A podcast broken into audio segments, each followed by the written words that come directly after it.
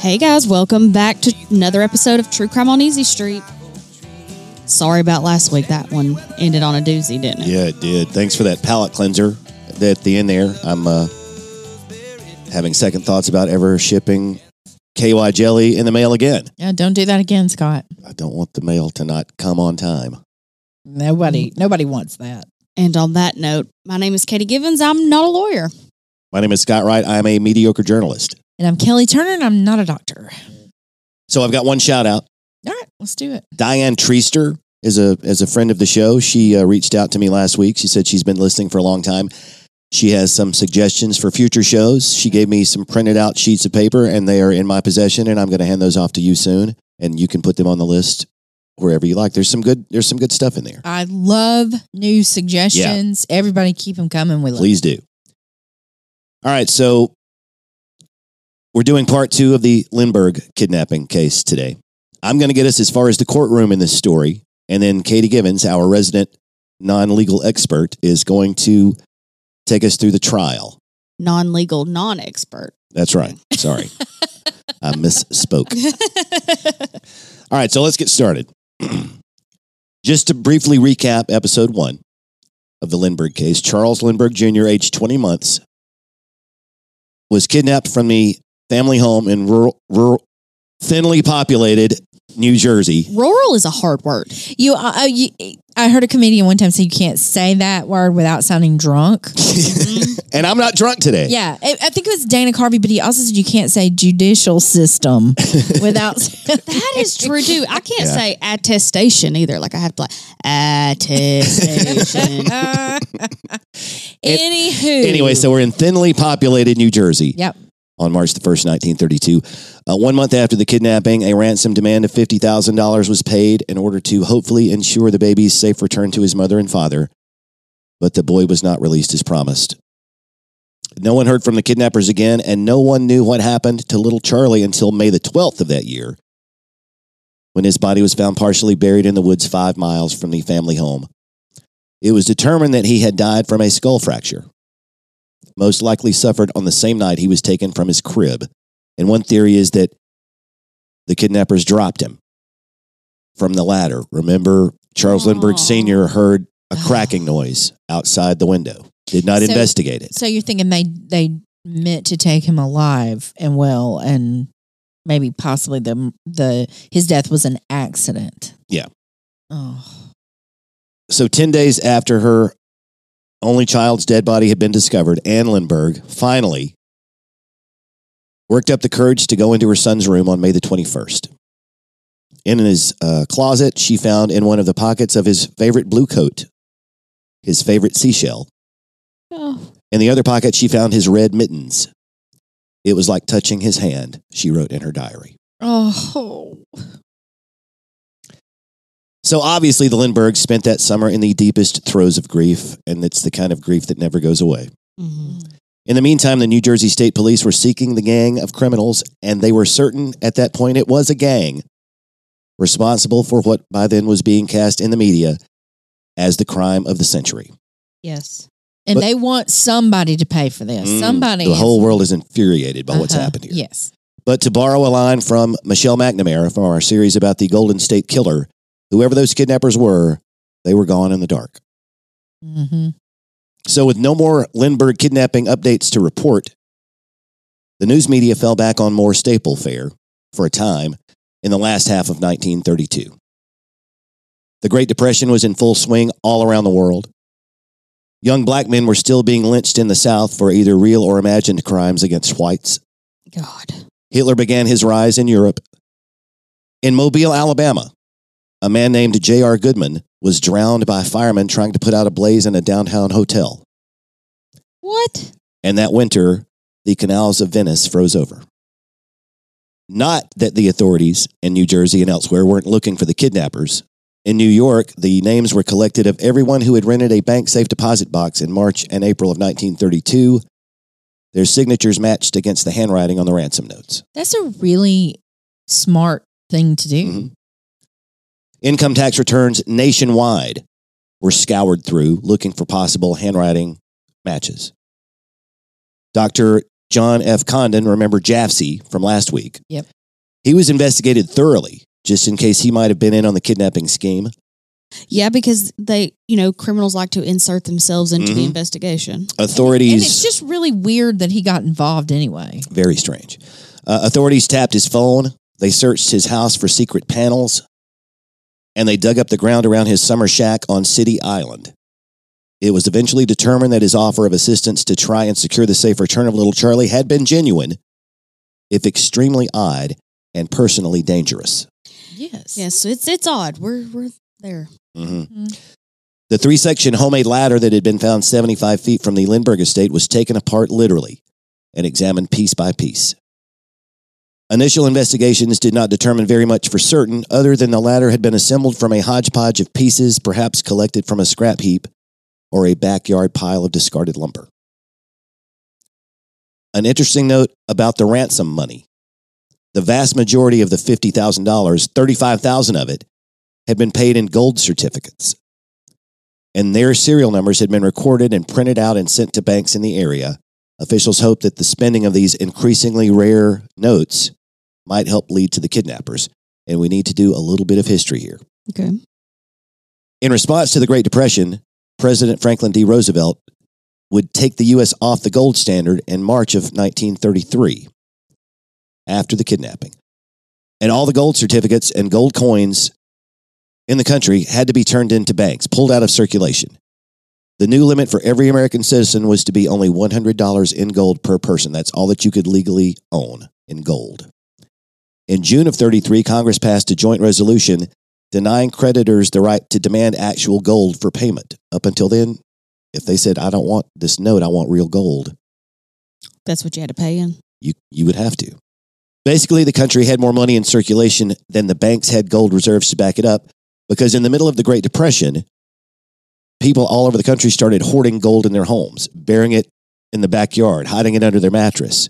So the policy of the gold standard had become untenable. Uh, despite this divine coincidence and the best efforts of law enforcement, in the eight months between the ransom handoff on April the 2nd and the end of 1932, only 27 ransom notes, gold certificates were found. Hmm. And I know the years are reversed, but the Treasury Department knew that the move by FDR was coming when the kidnapping took place because Great Britain had already gone off the gold standard in 1931 in response to the Great Depression.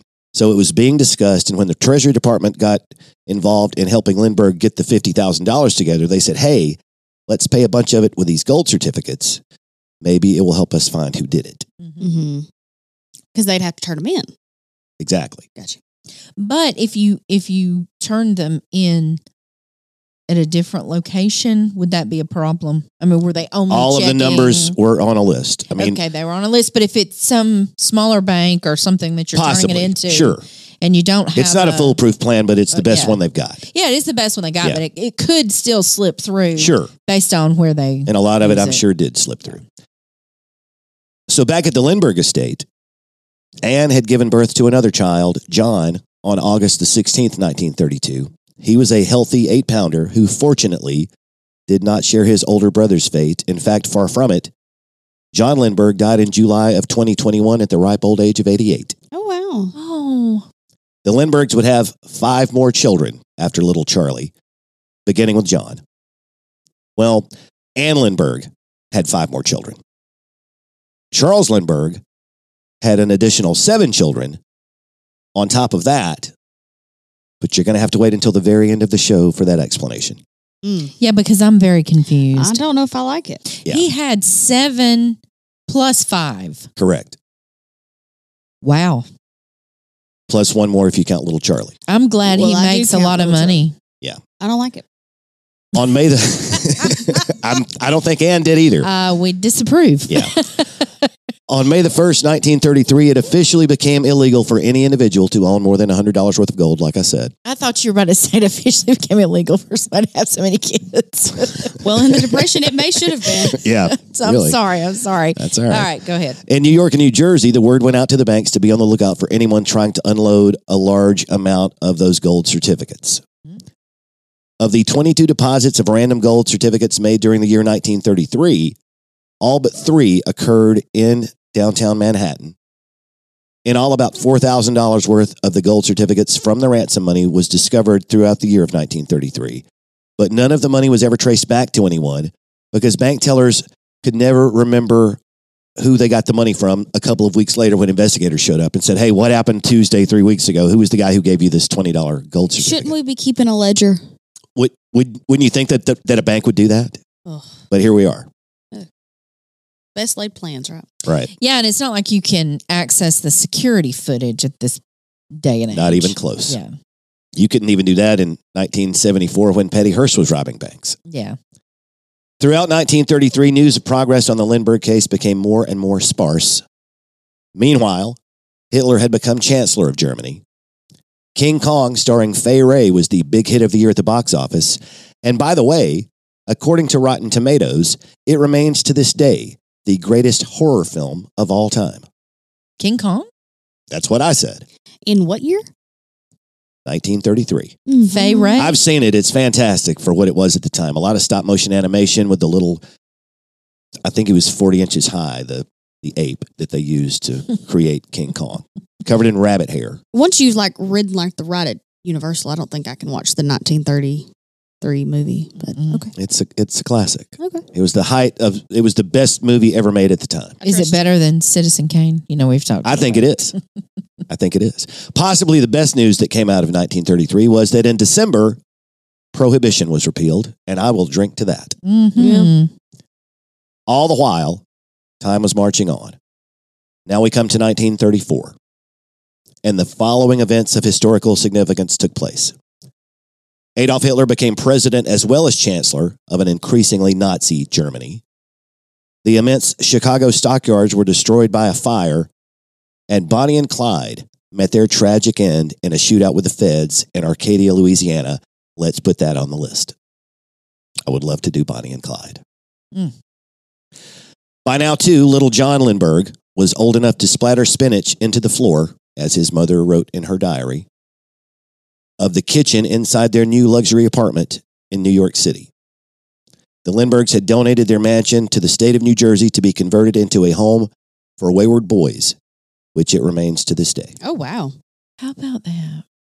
Also, the FBI had finally joined the investigation into the kidnapping of the older brother that baby John would never know. But as we have mentioned so many times on this podcast, when multiple agencies of the time were forced to work together in those days, the whole affair usually turned into a pissing contest. The Lindbergh case was no exception. And then in early September of 1934, gold certificates began popping up on the east side between 84th and 103rd Streets. Suddenly, with their best lead in over two years, the three law enforcement agencies, the New Jersey State Police, the New York City Police Department, and the federal BI decided that they needed to start working together.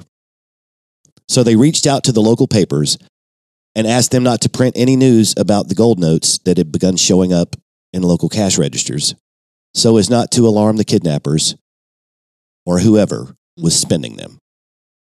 On September the 18th, someone in a blue Dodge sedan paid for 98 cents of gas, probably a full tank, with a $10 gold certificate. The gas attendant, suspicious about whether or not the bank would accept the note, because remember, we're off the gold standard now, he jotted down the car's license plate number on the edge of the bill. The car was traced to its owner at 1279 222nd Street in the Bronx. His name was Bruno Richard Hauptmann. Okay. Who was Bruno Richard Hauptmann? Honestly, that depends on who answers the question. Hauptmann, Hauptmann. H A U P T M A N N. and that's German. That's a German name. Okay. For certain, he was a 35 year old German in the country illegally since his arrival as a stowaway on an American steamship in 1923. Hmm. He had tried to sneak over twice before that, but had been caught and deported both times. He was on the run to escape Germany because he had violated parole after being charged with petty theft. And if he'd been caught in his home country, he would have had to spend at least one year in prison for a parole violation. His first job off the boat was as a dishwasher, but he eventually found work in the trade he had been trained for, which was, wait for it, carpentry. Remember the homemade ladder? Yep, I do. Federal and local officers staked out Hauptmann's house. They're looking for a chance to pull him in. Let's get this guy arrested. Let's see what he knows. Let's see who he is. The next day, on September the 19th, 1934, cops surrounded his car with their own as he drove through the Bronx, yanked him out, and found another $20 gold certificate from the ransom money in his wallet. Oh. So, was Richard Hauptmann the kidnapper of the Lindbergh baby, either alone as a member of, or as a member of a gang, or as Hauptmann told it, was he an innocent man who had been asked to hold on to a package for a friend, a package that turned out to contain $14,600 in Lindbergh ransom notes? Hmm. And the cops did not find out about that 14,600 because Hauptmann volunteered the information. In fact, he lied repeatedly to his interrogators about how much gold he still owned during the first 36 hours he was in custody. Remember, FDR pulled us off the gold standard, so it was against the law to own more than $100 worth of gold. That's why he's lying, I think, Yeah. because he. because they're going to deport his ass Yeah. and he's going to spend a year in jail in Germany for his parole violation. hmm So he's hoping they don't find the rest of this money. But why is it? Why is it in his wallet then? Well, he's going to spend a little bit of it. He can spend. You can still have a hundred bucks. So as Yeah, long as you don't have a, Yeah, but too much, holding it for a friend. well, I'm almost there. Okay. There's a reason for that. All right. So while Hauptmann was being interrogated at the police station in the Bronx for 24 straight hours, other officers returned to his home on 222nd Street and started tearing the place apart. They're looking for better evidence, more evidence. And it was in his garage that they found the 14,600, all very well hidden in various places around the garage, behind the wall, in the bottom of, a, of an empty can, hmm and it's all ransom money. Now, Hauptmann said that the money had been in a box that he had been asked to hold for a friend who was traveling to Germany. Well, he better produce the name of this person. We're, yeah, he does. Okay. He does. But that's that's not going to help him. Okay. So his friend said, "Listen, just hold this box for me and don't open it." He's he said, Hauptmann said, "My friend knew he could trust me, and I didn't open the box. Wait a minute. He didn't. He did not. He I didn't know what was in the it box. was hidden all over the place. It was eventually. Okay. I'm about all to tell you what I'm happened. jumping ahead. No, I'm you're good. Don't I'm worry sorry. about it. Okay. Now, unfortunately, that friend of his, who was named Isidor Fisch, another German citizen, he had died of tuberculosis while he was traveling in Europe after he handed that box to Hauptmann. And Hauptmann had forgotten all about the box, even after his friend died, until there was a leak in the roof and it got the box wet in the top shelf of a closet in his kitchen. So as he's repairing the damage, he's like, oh, yeah, there's the box that Fisch gave me. And it's damaged to the point where he can see what's inside, and he realizes it's, it's full of money. And Fisch left the country owing Hauptmann $7,000. They were in business together, kind of a side business. And he thought, hey, he's dead. I'm keeping this money. Mhm. I'm not supposed to have it because the federal government says it's illegal. So I got to hide it. That's his story. And this guy happens to be dead. Yes, he has died of TB while in Europe. That's convenient. Yeah. Now, Hauptmann doesn't tell his wife, Anna, about the money because she's a better person than he, he admits. And she would have insisted that he give the money to the Fisch family in Germany since it was his. Mm-hmm. But maybe Hauptmann knows it's not really his. It- he's going to tell one story that feds aren't going to believe him. Nobody's going to believe him. I'm not yet. And perhaps unsurprisingly, nobody believed him, like I said, especially since Hauptmann had already told a couple of lies about the money and how much he had before they found the rest of it in his garage. Mm-hmm. Mm. So next, the police turned to handwriting analysis. And Hauptmann was forced to write and write and write. He, ordered, he was ordered on several occasions to purposely misspell the words the same way they had been misspelled in the ransom notes. And you can go back to the first part and listen if you need a reminder on that one. But then, when they got him into court, they used those misspelled words against him. So he would he would not purposefully misspell the words when he wrote, He had a very nice penmanship, and it did not match. not initially. Oh, okay. All right. And in court, he explained, he said, they told me to misspell the words. Nobody believed him. In fact, after he was arrested on September the 19th, 1934, and for the rest of his short life, for right or wrong, you decide, nobody ever believed a single word that came out of Richard Hauptmann's mouth.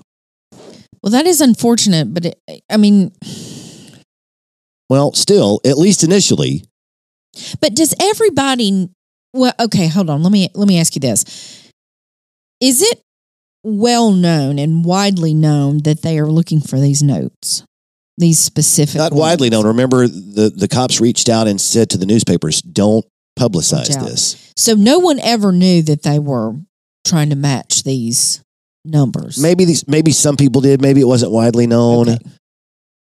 I gotcha. Yeah, we're I unclear on that. So okay, but maybe I don't know. It, it to me, it just doesn't seem that he could be ruled out. Oh, I agree.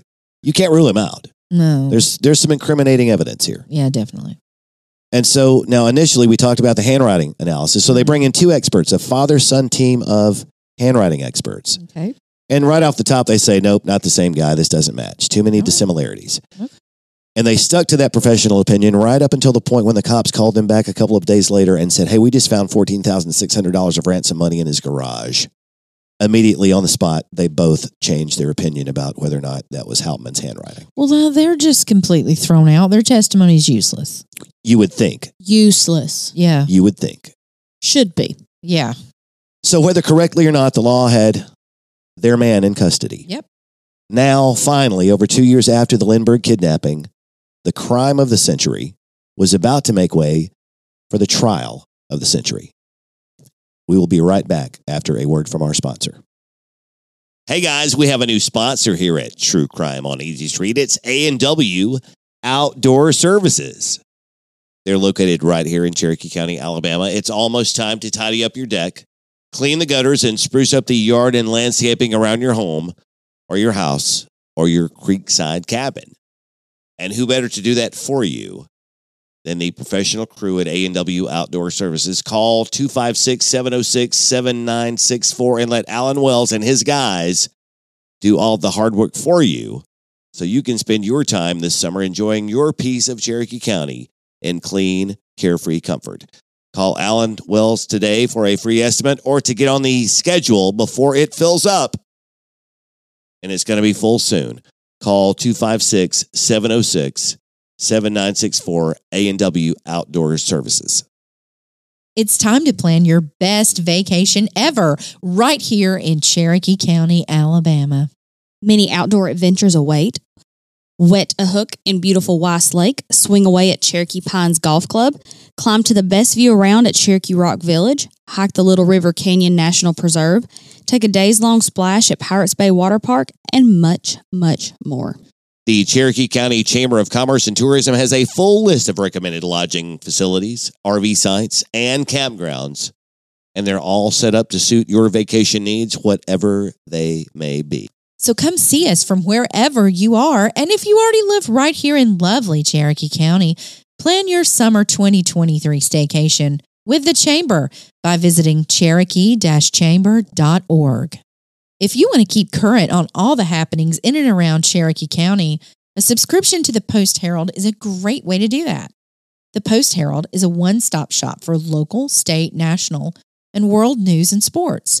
The Post Herald also contains crossword and Sudoku puzzles, syndicated opinion and advice columns, and free classified ads. Depending on your zip code, you can get a full year of the Post Herald delivered to your door for as little as $20 annually during our springtime subscription drive. That's cheap. So call 256 So call 256-927-4476 today and subscribe to the Cherokee Post Herald. That's 256-927-4476. Thank you for being a sponsor. Thank you so much to all of our sponsors. We love you here at True Crime on Easy Street. Yeah, thanks, guys. Scott, Mhm. tell me more. All right. So, sometime on the second day after Hauptmann's arrival at the Bronx police precinct, word leaked out to local media that a suspect in the Lindbergh kidnapping was in custody. Within minutes, the entire city block around the station was swarmed with print journalists and radio reporters and run of the mill rubberneckers. a press conference was quickly called. Would the arrest solve the kidnapping? Someone asked the New York City Police Commissioner. His one word reply was yes. And so the William Randolph Hearst inspired yellow journalism inclined media set about convicting Hauptmann long before he ever saw the inside of a courtroom. The first headline the day after his arrest read in black letters two inches high Lindbergh kidnapper jailed. Uh oh. It took some legally suspect maneuvering, but eventually Hauptmann was extradited to New Jersey. After all, he was only on the hook for extortion in New York City because of his possession of the ransom notes. But the whole world, including the police, already had him headed to the electric chair in their minds. And the kidnapping and murder of little Charlie Lindbergh had taken place on the other side of the Hudson River. Eh, eh, And and let me be clear, Scott. When you're talking about his possession of the ransom notes, Uh-huh. what notes are you talking? I'm talking about gold certificates, the bills. You're not they're not- talking about. They're not calling them bills because they're, they're 35,000 was paid in gold notes. Gotcha. 15 was paid in Mhm. standard US currency. Yeah. So bills are the green currency, notes are the gold certificates. not so no not yeah. ransom notes. I'm Yeah, I gold certificates. I'm just saying certificates as notes. Gotcha. That's what we Yeah, mean by sorry about notes moving forward. I, Yes. I'm just No, no, I'm glad you clarified that. I All didn't right. even think about that. And so we end up in January of 1935 in the little town of Flemington, New Jersey. Flemington is the county seat of Hunterdon County, and so the trial of Bruno Richard Hauptmann for the kidnapping and murder of the Lindbergh baby would be held there. Although technically they would never charge him with kidnapping because there's no death sentence for kidnapping. they're charging him with murder. Murder. Okay. There is a terrific book about what happens next, written in 2012 entitled When the Circus Came to Town by James Davidson, a resident of Flemington and a journalist. And no mediocre journalist either, because Mr. Davidson's book is pretty darn good. His book tells all about the craziness that swarmed into Flemington overnight in order to cover this trial. Big newspapers nationwide treated the trial as a circulation boosting bonanza. They sent their best reporters and hired some of the greatest writers of the day to produce daily columns and articles to beef up their coverage and increase their readership. William Randolph Hearst, by no means in search of the actual truth, sent 50 reporters to cover the Hauptmann case. Davidson wrote that estimates of the day had the crowd surge into Flemington at the rate of around 50,000 a day. They lined the streets and jeered at Hauptmann, whose jail cell, cell number one, was located in the Hunterdon County Jail, which sat adjacent to the old county courthouse, built in 1828 and still standing today. No one had jobs to go to. How are these people just? It was the Depression. Huh? Yeah. On the main square in Flemington is where all of this was located. The population of the town at the time, 2,700 people. So smaller than Center, Alabama, where we live today. On the first Sunday that Hauptmann was in jail, traffic to simply drive, by, uh, drive past the courthouse was backed up for six miles. Wow. Until the Lindbergh trial, the highlight of life in Flemington was the annual egg laying contest conducted by a group of local poultry farmers. Which is like laying gold today. Yeah, for real. Uh, even so, though, the feathers had never flown in Flemington like they were about to. Now, the information about the trial was in such high demand that the presiding judge allowed cameras into the courtroom for the first time in U.S. judicial history.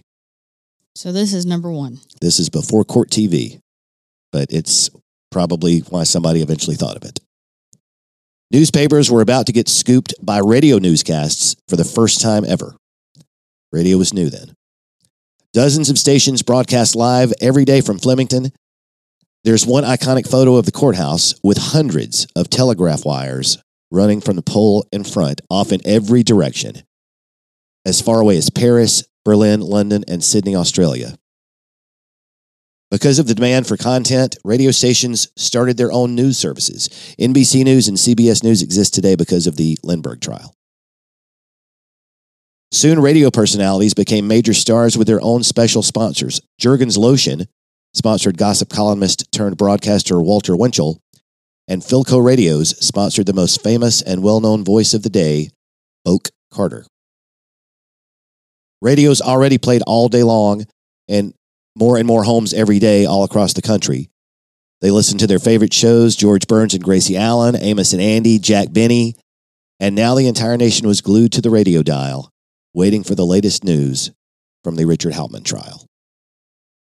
For the 50,000 who couldn't stay away every day and flooded the streets of Flemington, they could buy Hauptmann pork chops at O'Hara's restaurant in the town square or miniature wooden ladders, Lindbergh ladders, as souvenirs from vendors on the street.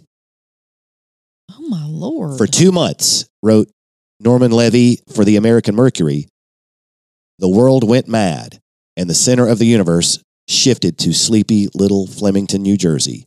All sense of proportion and much of decency was lost. It made you want to resign as a member of the human race. yeah, I mean that's just tacky. Yeah. You're gonna make these little ladders and a and a pork chop. Come on, No. Yeah. Yeah. that's and then you're gonna buy them. People would buy them. hmm Sure. Ugh. You guys remember last week when I mentioned that all of the Lindbergh items became collectibles after his transatlantic flight? Yeah. Well, when the trial began, the items most in demand nationwide became photos from outside the courtroom, picture postcards postmarked in Flemington, New Jersey, and trial passes that allowed ordinary citizens to enter the courtroom. So here we are, January the 2nd, 1935, in Flemington, New Jersey. Kelly Turner, are you ready for the trial of the century?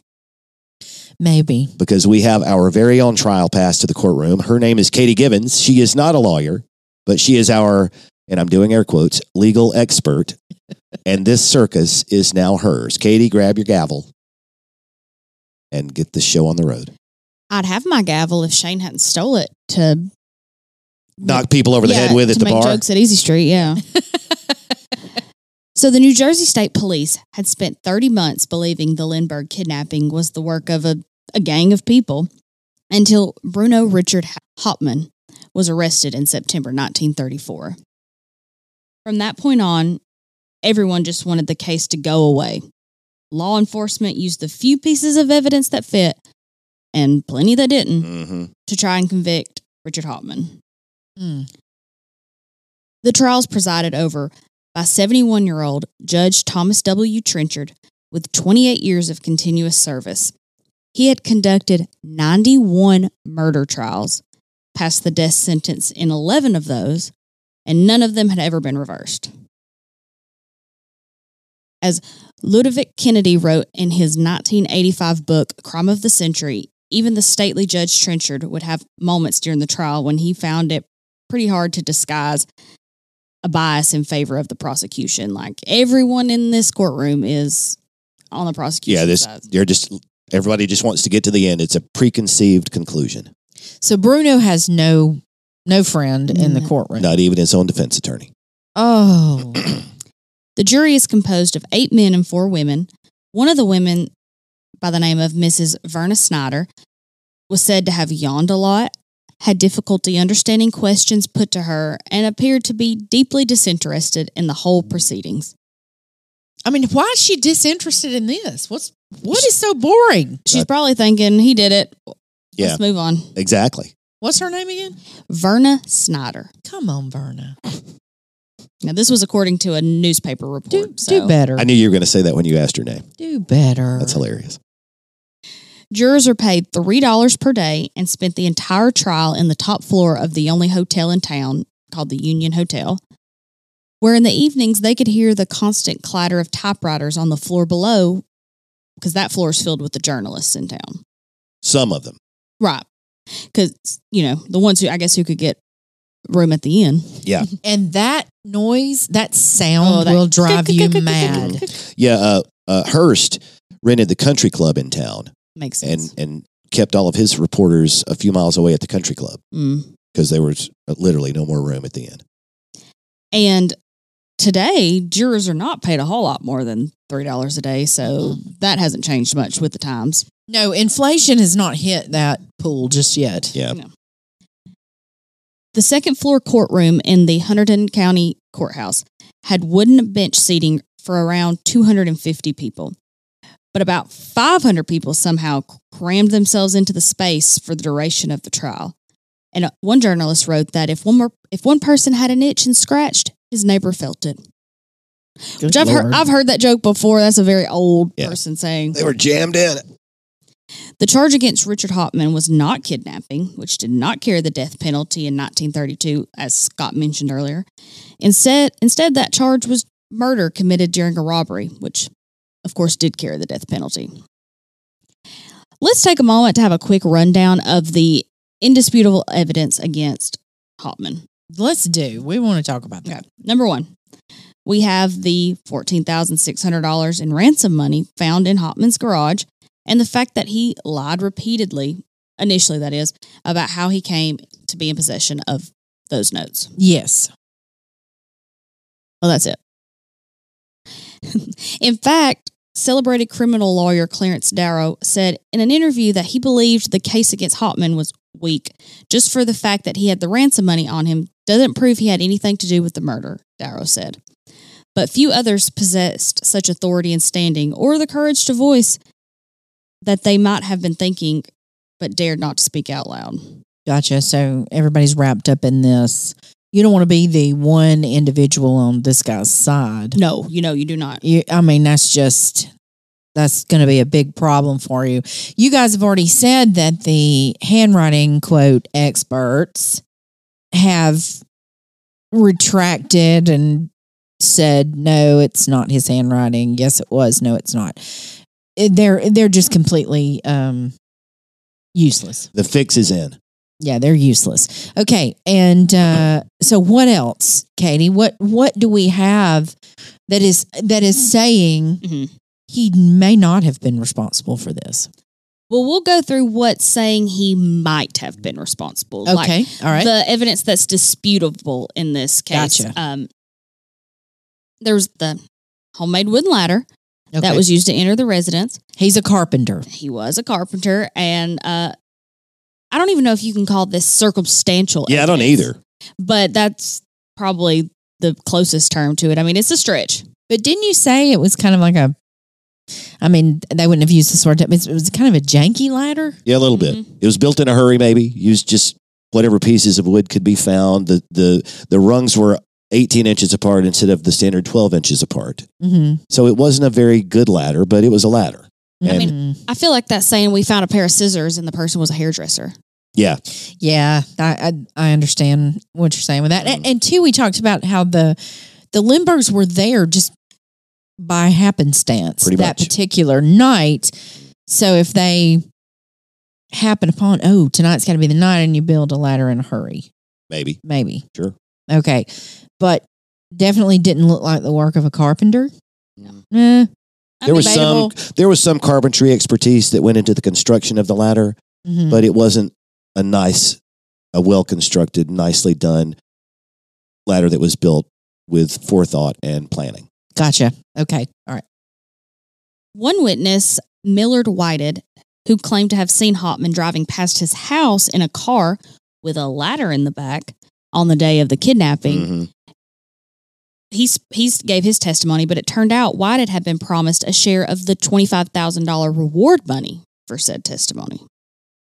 It was on his word that the state of New York extradited Hauptmann to New Jersey so he could be charged with robbery and murder, or murder during the commission of a robbery. Mhm. Another witness, 87 year old Amandus Hochmuth, came forth after 30 months of silence to claim that he had seen Hauptmann near the Lindbergh home on March 1st. But Hochmuth had cataracts in both eyes, and when asked to identify, identify a vase with flowers in it from 10 feet away, he declared it was a woman's hat. My gosh, you just can't make this up. Mm-mm. I told you it was nuts when we started. A woman's hat. A woman's hat instead of a vase of flowers. But 30 months ago, he remembers clearly seeing. I mean, Scott, you Does- don't have your glasses on. What's that over there? A woman's hat. There's It's a vase of flowers. A vase of flowers. How in the heck Yeah. What kind of hat would that be? Obviously, a hat with flowers. Yeah. Maybe I mean, I guess you know. a tall hat with flowers. I mean, you, guys, you cannot. Your eyewitness has cataracts. Really? yeah, and it was both those two witnesses. Like Katie said, that's the only way they could get him across the Hudson to try him for the for the murder of the baby was to put him in that location around the Lindbergh estate on the day of the kidnapping. So they found these two, even even though neither of them remembered anything when they were asked by the cops in the days after. Yes, this is thirty months. 30 later. months later, all of a sudden they remember this. Of- Whited got $1,000 of that $25,000 reward money. Hmm. A lot of money at the time. Yeah, that's 17 grand. That's the guy who saw the ladder in his car. Yes. Now, what did cataracts get? Uh, some portion of the award money, uh, maybe 500 bucks. There was a list that I saw and I remember what Whited got. I don't remember what Hochmuth got. Yeah, I don't know exactly. Okay.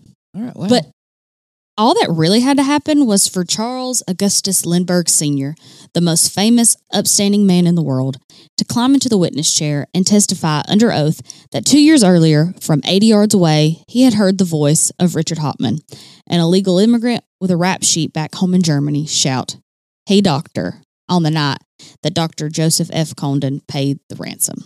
So, Jafsie. okay, because th- that was the night he's driving the car and he's out in the the second cemetery Right. Yes. and he's he's speaking with the gentleman and Yep. he he heard Lindbergh stays with the voice. car. Mhm. Jafsie goes, he's walking through the cemetery to find Cemetery John so he can give him the money. Mhm. And Lindbergh hears a voice say, Hey, doctor, and to get his says, attention from 80 yards away. That's Bruno's voice. yes. yes. Okay. Lindbergh did that on day one of the trial. After that happened, it became impossible for Jafsie to stick with his initial story, which was that Hauptmann was not the man he had met on two occasions in cemeteries. First to discuss the ransom and then to pay it. He'd spoken to this man twice and he declared this was not the man. Uh oh. And so Jafsie climbed into the witness chair and told what he most likely, in his heart of hearts, believed was a lie. And what he said under oath helped send a man, possibly, and in my mind, probably, an innocent man Bingo. to the electric chair. Oh Lord. So, but as a defense attorney, not a defense attorney, but as the prosecution, Mm-hmm. that was a wise decision if you're wanting to win to Yeah. put Lindbergh, Lindbergh up there number one first to say Very smart. Who's going to, yeah, who's going to disagree with the most famous man in the world? Beyond reproach. Colonel Lindbergh. Hero to the nation and the world. Yeah. You're going to call him a liar in a courtroom when his son's dead? How dare you? No, you are not.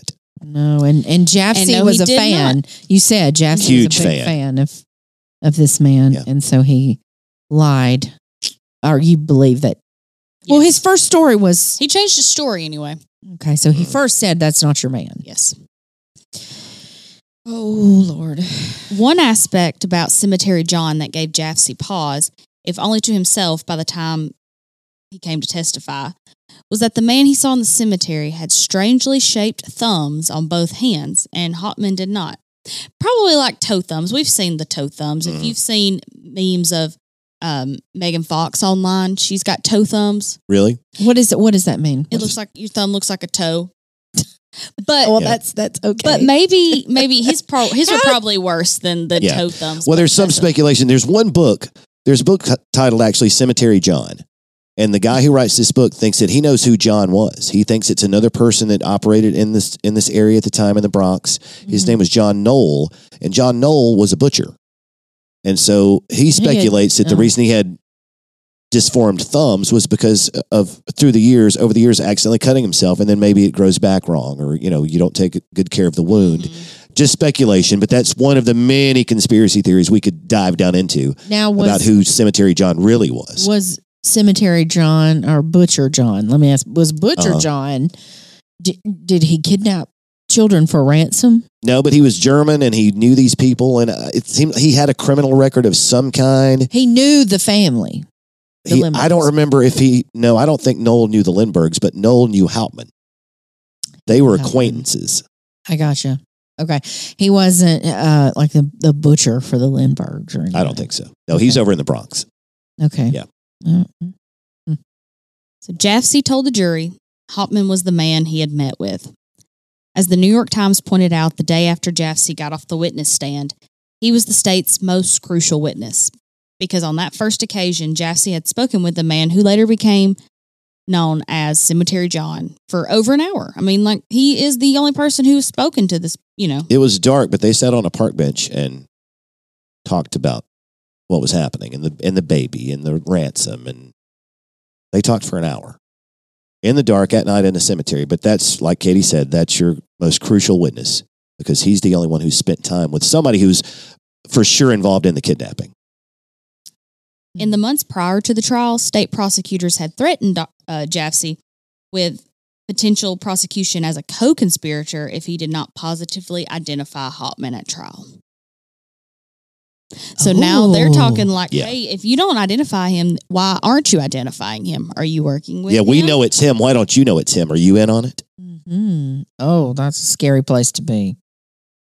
Besides, if Jafsie had contradicted the most revered man in America, as you know, Scott said over and over, his reputation would have been destroyed. And so in the end, he, I mean, he cracked. Yeah. Hauptmann did not get a lot of help from his defense counsel, well known Brooklyn criminal attorney Edward Reilly.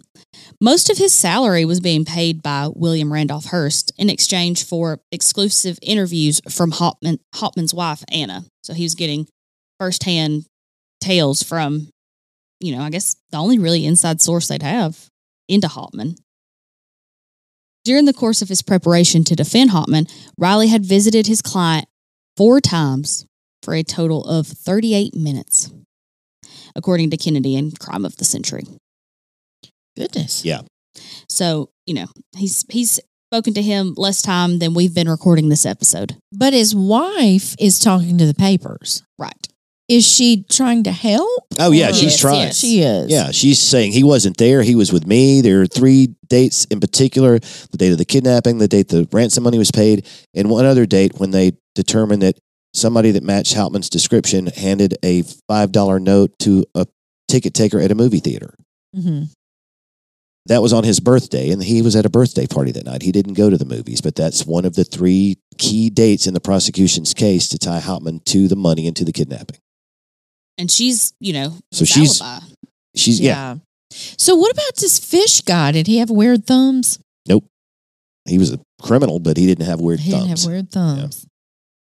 After Hauptmann was taken into custody in New Jersey in October of 1934, the New Jersey State Police assumed the rent on his apartment in the Bronx and stayed there through the trial, refusing to let anyone, including the defense, inside to inspect the property or look for information that would aid ha- Hauptmann at trial.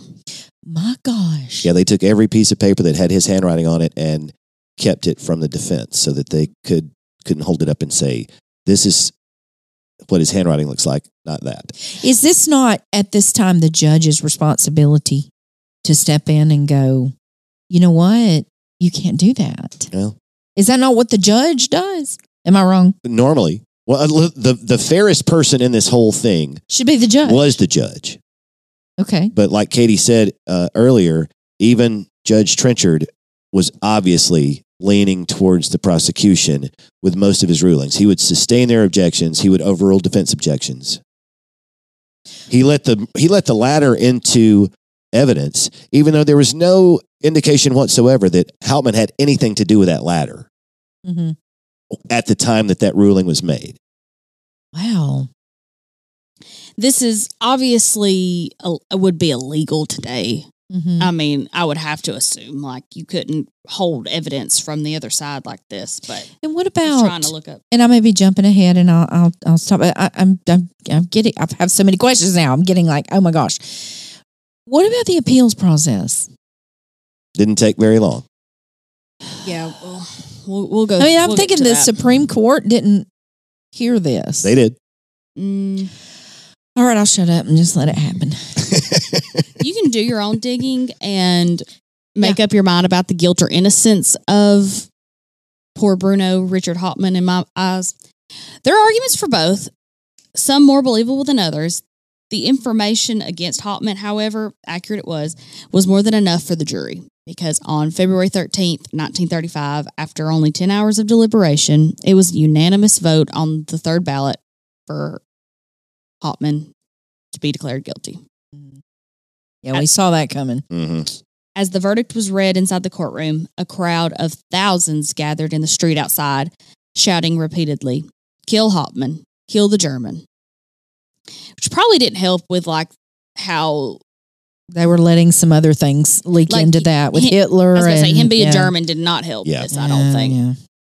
Judge Trenchard soon obliged their requests, which could be heard from everyone in the courtroom when he sentenced him to death.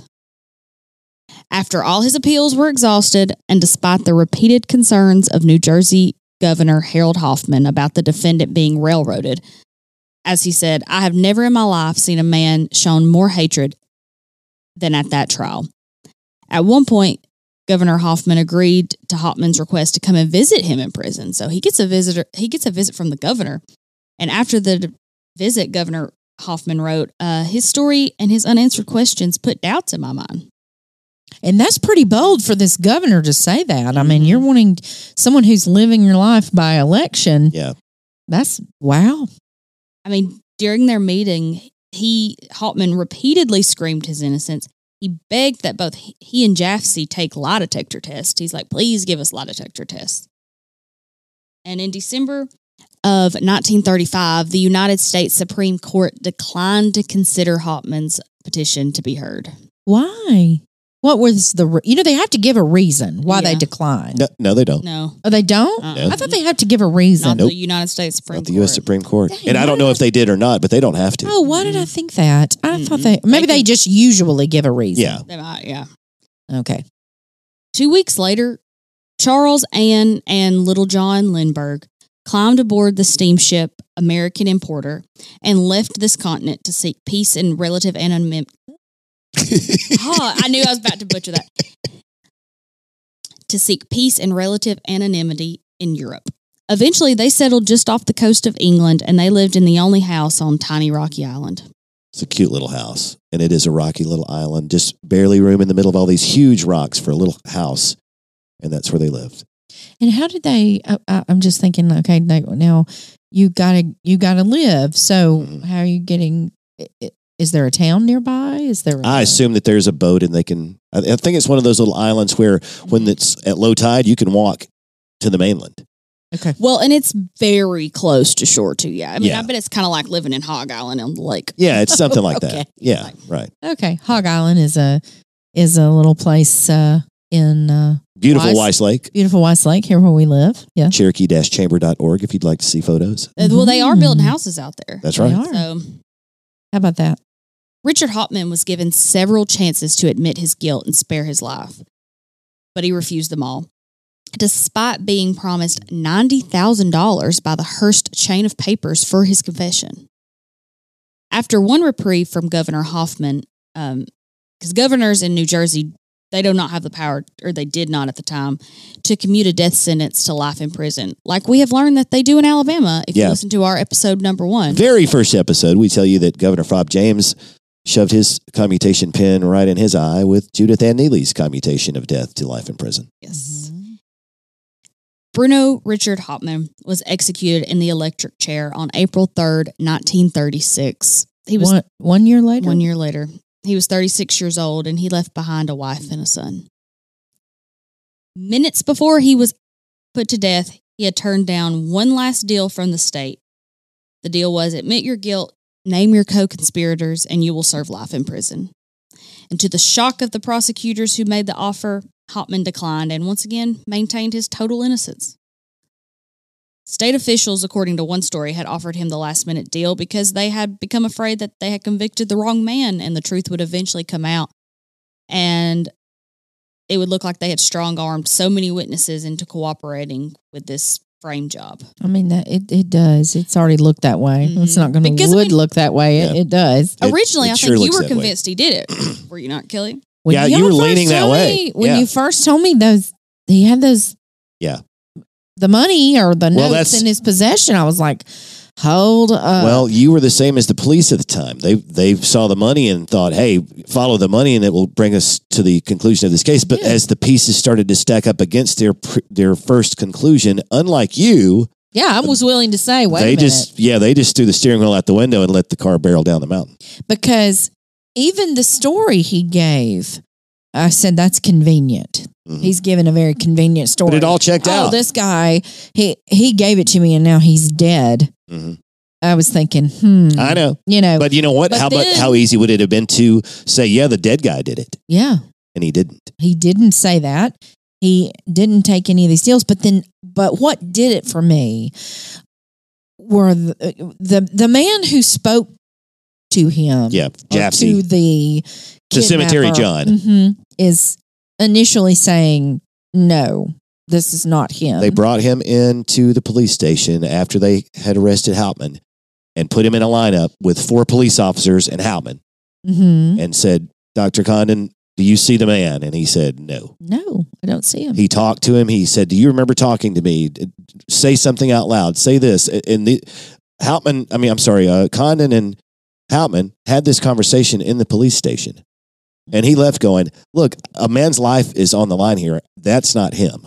That is not him. And also, this Jafsie, as odd as it is, seems to be committed uh, to figuring out who is responsible Well, for this. Yeah, and Yeah. and Hauptmann said later that he could not wait when he saw Jafsie walk into the courtroom. He thought, "My God, thank goodness this is about to be over with," because he said in front of me and all of those police officers, "It was not me in the cemetery." And then he climbed up on the chair Mm. and he fucking rolled on him. And his testimony now is just as useless as the hand handwriters. I mean, to Yeah. me, you gotta you gotta throw him out, and you gotta throw the handwriters out. Well, it's like and Katie said. if you do that, what do you have left? And what you don't have is enough evidence to convict a man and sentence him to die for murder. Well, like Katie said, all that had to happen was for Charles Lindbergh to say, "Yeah, that's his voice." Yeah. Yep, that's all that mattered. That's all it took. And do we believe that Charles was just a just a grieving father who just wanted this to end, wanted somebody to fry for this? Maybe. I mean, was I can't imagine being in his shoes. Are you going to tell us a little more about Lindbergh?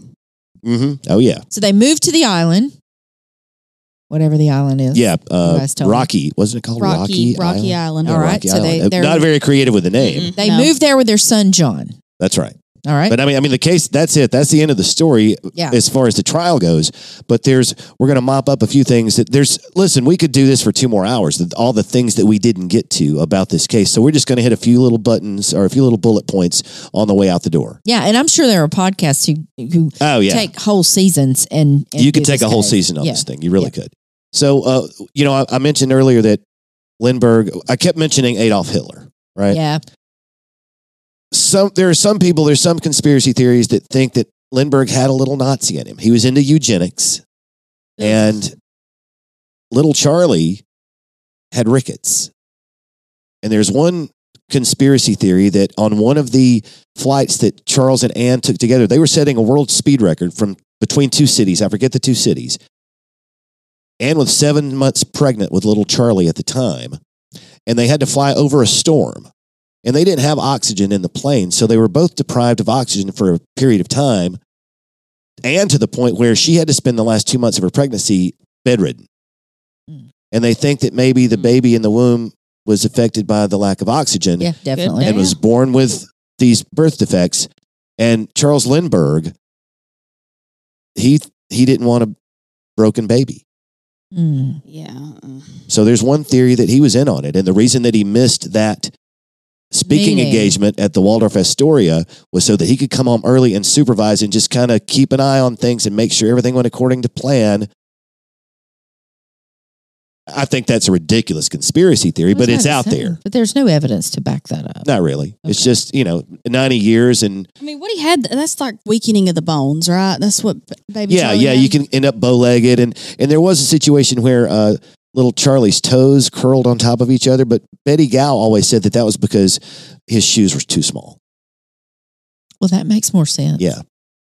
So, You know, there's studies that say you shouldn't even put kids in shoes until like they're like walking outside and like you should let them be barefoot and let their feet develop. yeah, that makes sense. Sure. Um, another thing that, you know, why don't why don't we do DNA evidence? I mean, we can take some of those original envelopes and see if the Hauptmanns are connected directly to it. Now that makes sense to me. Well, the state of New Jersey has refused to release it, those pieces of evidence. Why? Why now? Why because they don't because it let's put this to bed, maybe. Yeah, who wouldn't? I mean, the rest of the world is let's digging up old evidence and using DNA to confirm or deny. I don't know why it hasn't been done in the Well, let's case. put it to bed. Makes yeah, sense to me. Let's do that. Our FBI guy, John Douglas, you know, we talk about him all the time on this show, like he's our guy.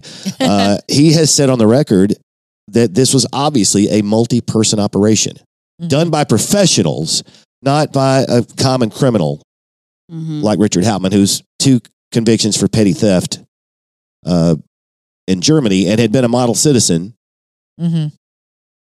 For first of all, because he's an illegal alien in the country. Yeah. Since he got here, the last thing he wants to do is get himself into trouble. Right.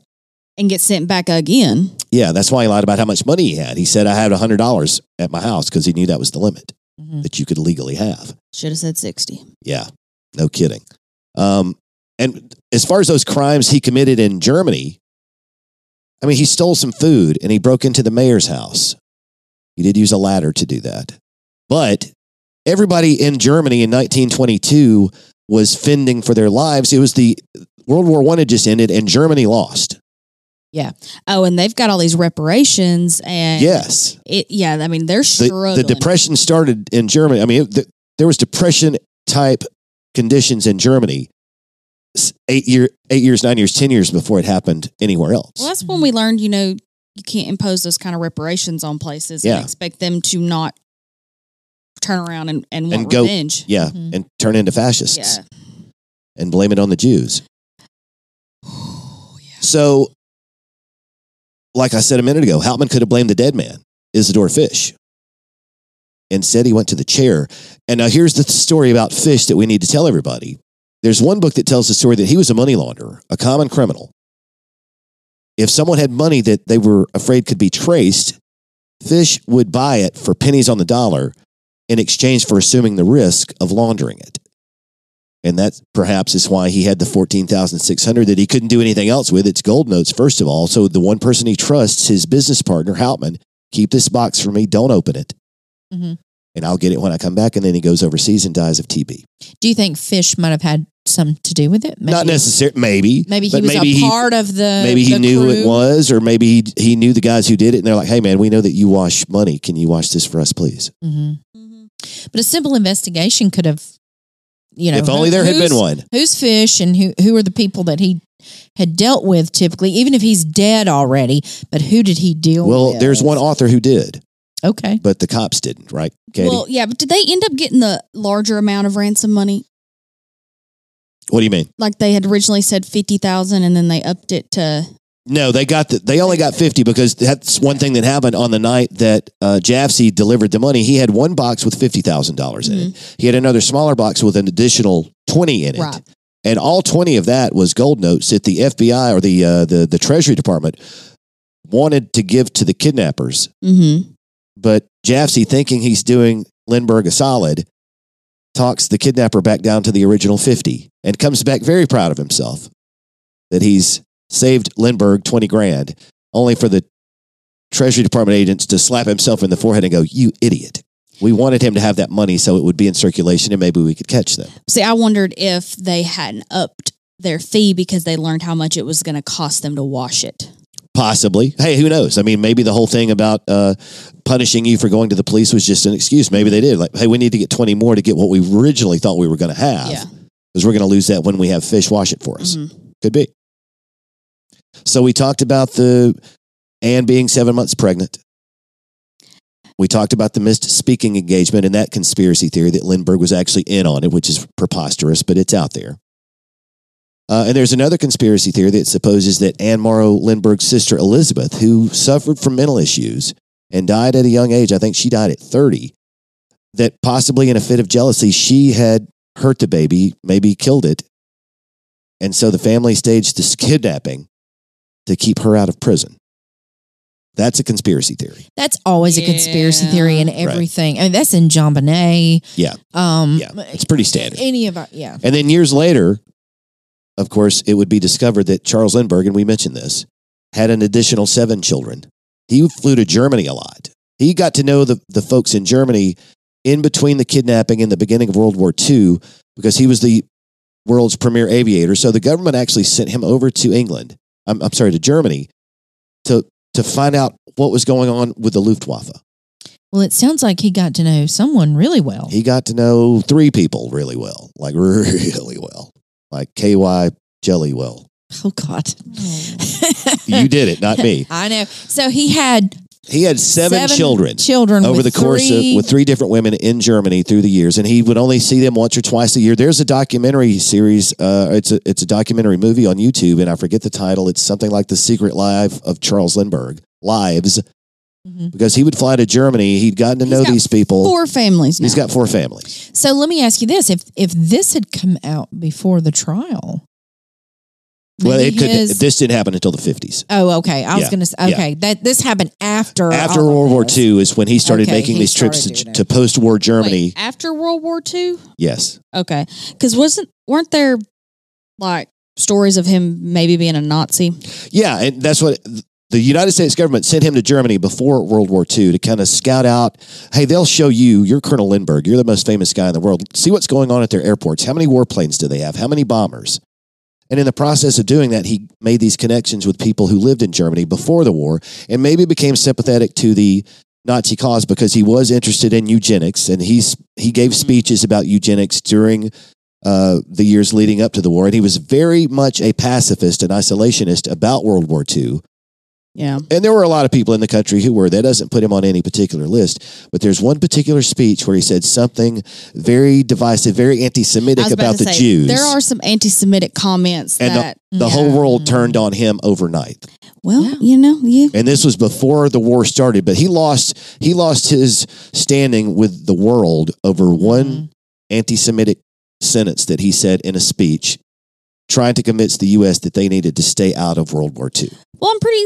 I'm pretty certain, like he, he meant what he said. Like he, I think he was anti-Semitic, right? I well, think. He, well, a lot of people or, were back then.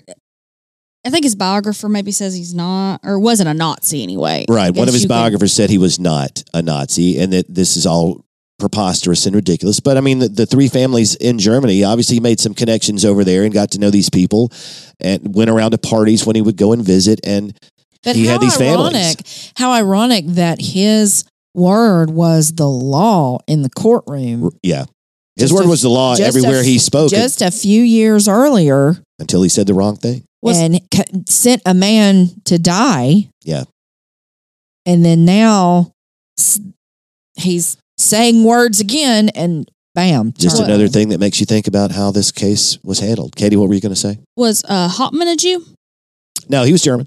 He was mean, uh, you he was be he was blonde. He, well, yeah, he was, but he was blonde haired, blue eyed. I mean, he you know he looked Okay. like I did a quick Google search and couldn't find any info on that, so I don't Yeah. know. Mhm. could be. I mean, I'm not sure about his his he probably heritage. will know if if, if, if how His- you're on his describing father's it. side, he doesn't- was German. He doesn't sound like he's Jewish, but you could be a you could be a Jew in Germany because like that's where you know we obviously there's not anymore Yeah, really, but right. you could have at the time. Yeah. Mhm. Yeah, up until then, you uh, when he left in 23, you could. Yeah, but the um the the man that was When I say not anymore, I mean not anymore. Like at this time that this Yes, is happening. certainly. no Not no like, I got yeah. you I got you um but not the man that was sent to death. We don't believe that he was a Jew. Jewish. That's what I was asking about. I don't think so. okay. He just described everything that I've read. He's described as just German. They say like Mhm. Teutonic German the whole time. Gotcha. Yeah, Mhm. they w- they would. I think he would be described as a Jew. If I he think was that a would have Jew, come 'cause up. I would have. I just was curious if that Yeah. placed any bias Yeah. in Mhm. Lindbergh's mind. Was my Gotcha. I got you. Yeah. And so, um, and so that's uh, one last little thing. Uh, two things. Uh, so we talked about the Lindbergh law. So before the year was out in 32, Congress had passed a law, and so now, if you kidnap somebody and take them across state lines, that's a federal crime, punishable by uh, by death, and the FBI is on your ass because of this law that was passed called the Lindbergh law. One last thing: in the decades after the case ended, at least six people have come forward to claim that they are the Lindbergh baby, including one black female. wait. What? okay. What do you mean claiming to be the Lindbergh baby? claiming that they found the wrong baby in the woods and it's me. Oh, Yeah.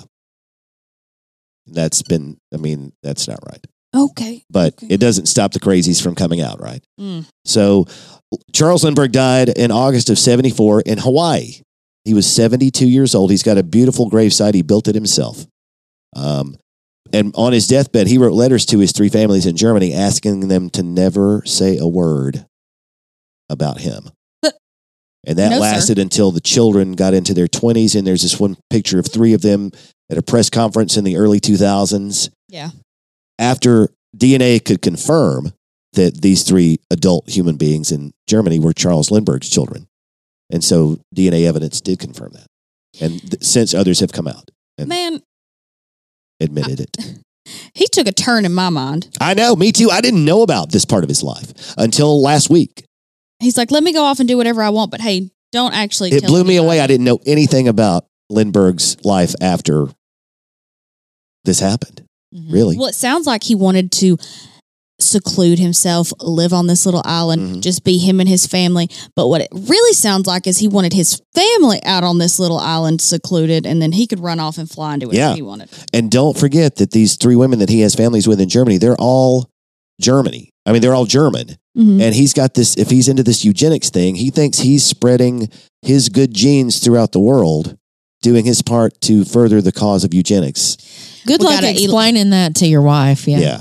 Yeah, you I don't a know if he ever Musk did. I don't know that part of the story. I don't know how that went down with Anne if she ever knew. But Anne Morrow Lindbergh, she died in February of 2001 at 94 years old. A successful author, published many books, including books about uh, some of the flights that she took with Charles back in the day and uh, uh, about growing up and raising a family. So I've never read one of her books, but I kind of want to. I'd like to read a book written by her about her finding out about these other families. I don't know if that one exists. Now, where, where, well, she lived long enough she- to know about it. where did she live? Um, Anne died in, I want to say she died in Connecticut, but I don't know if that's where she lived. Mhm. Actually, she didn't live long enough. She died in 01, and the family members in Europe didn't come out until 03. Maybe they waited for Anne to die That's respectful, to spill the beans on that. but not that. Bless her heart. I mean, Yeah, like she'd been through enough. Let's let her die in peace, whatever peace she can find. mhm. Mm. But anyway, that's, uh, I told you this was crazy. There's so And much.